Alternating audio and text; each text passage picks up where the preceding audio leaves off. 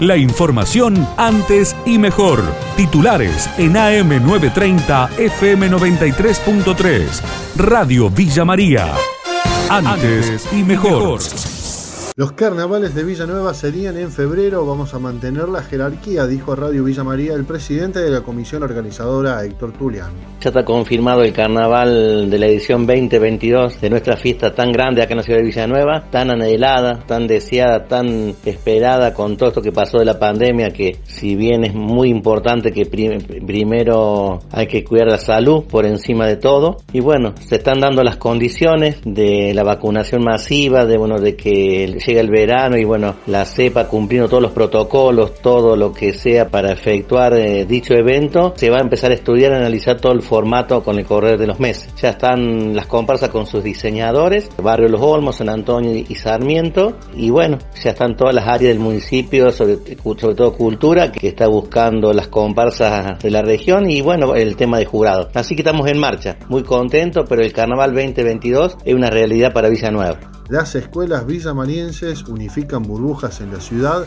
y desde UPC expresaron su apoyo Carlos Andrada, titular del gremio local, dialogó con nuestro medio. Para la provincia de Córdoba la normativa es idéntica para las escuelas de gestión privada y las escuelas oficiales, como han empezado, es decir, a juntarse las burbujas, o sea, la presencialidad en un 100% en algunas salas, en algunos grados eh, y en algunos años, es decir, del nivel medio, evidentemente ya en poblaciones más chicas o en la ruralidad, esto va a comenzar a medida que se vaya normalizando la situación pandémica, nosotros de alguna manera vemos con buenos ojos la posibilidad que se haga, vuelvo a repetir, en tanto y en cuanto no haya el mínimo riesgo y que esto no se asocie ni se, se quiera comparar con un relajamiento, sino que tiene que ver con una posibilidad concreta. Hay asamblea de productores rurales en Belville. Federico Proietti, de la Sociedad Rural de esa ciudad, habló con Radio Villa María. En estas cosas el ambiente nunca es el mejor si no nunca hubiese esta, esta, esta necesidad de, hacer esta asamblea, en este caso. Primero se hizo el acto en San Nicolás y bueno, en función de esa proclama que tenía en San Nicolás, realizar una, una asamblea para ver, bueno, cómo seguimos trabajando para, para ser escuchados, ¿no? No va a haber oradores, no es un acto, ya el tiempo de hablar fue San Nicolás, ahora bueno, el tiempo de escuchar a las las distintas bases, los distintos sectores, los distintos comerciantes, industriales, gente de servicio.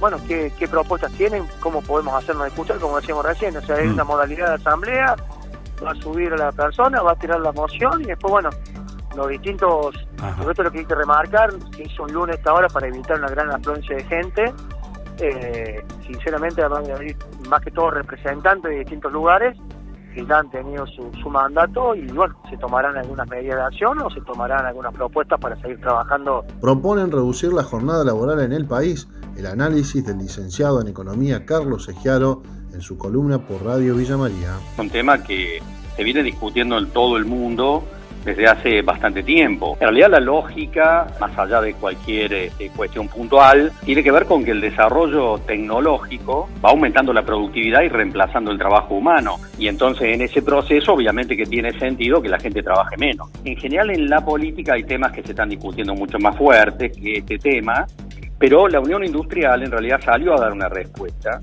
la semana pasada y dijo, este no es un tema para discutir en un marco de leyes, existen los convenios colectivos y por lo tanto este será un tema de discusión en un convenio colectivo de trabajo, porque además, y ahí la Unión Industrial sí plantea un tema muy fuerte, no todos los sectores han tenido el mismo desarrollo tecnológico, ni el mismo aumento de la productividad, ni están en las mismas condiciones. Entonces habrá sectores que pueden dar una respuesta en esta dirección y otros que tal vez están mucho más complicados para poder hacerlo.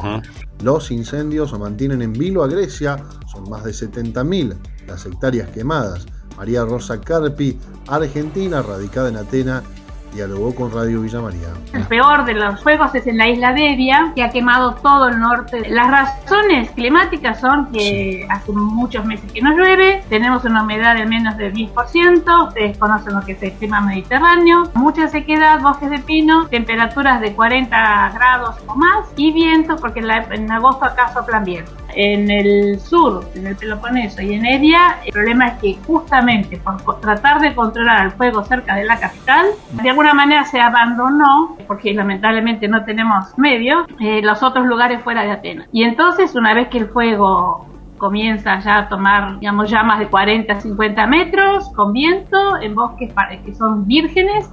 Es imposible controlarlo. Hay una cuestión de irresponsabilidad del gobierno, no de este, sino de todos los que hemos tenido, que no se hizo nunca, digamos, una política de cuidar los bosques. La información de Villa María y la región. AM930, FM93.3. Radio Villa María. Antes y mejor.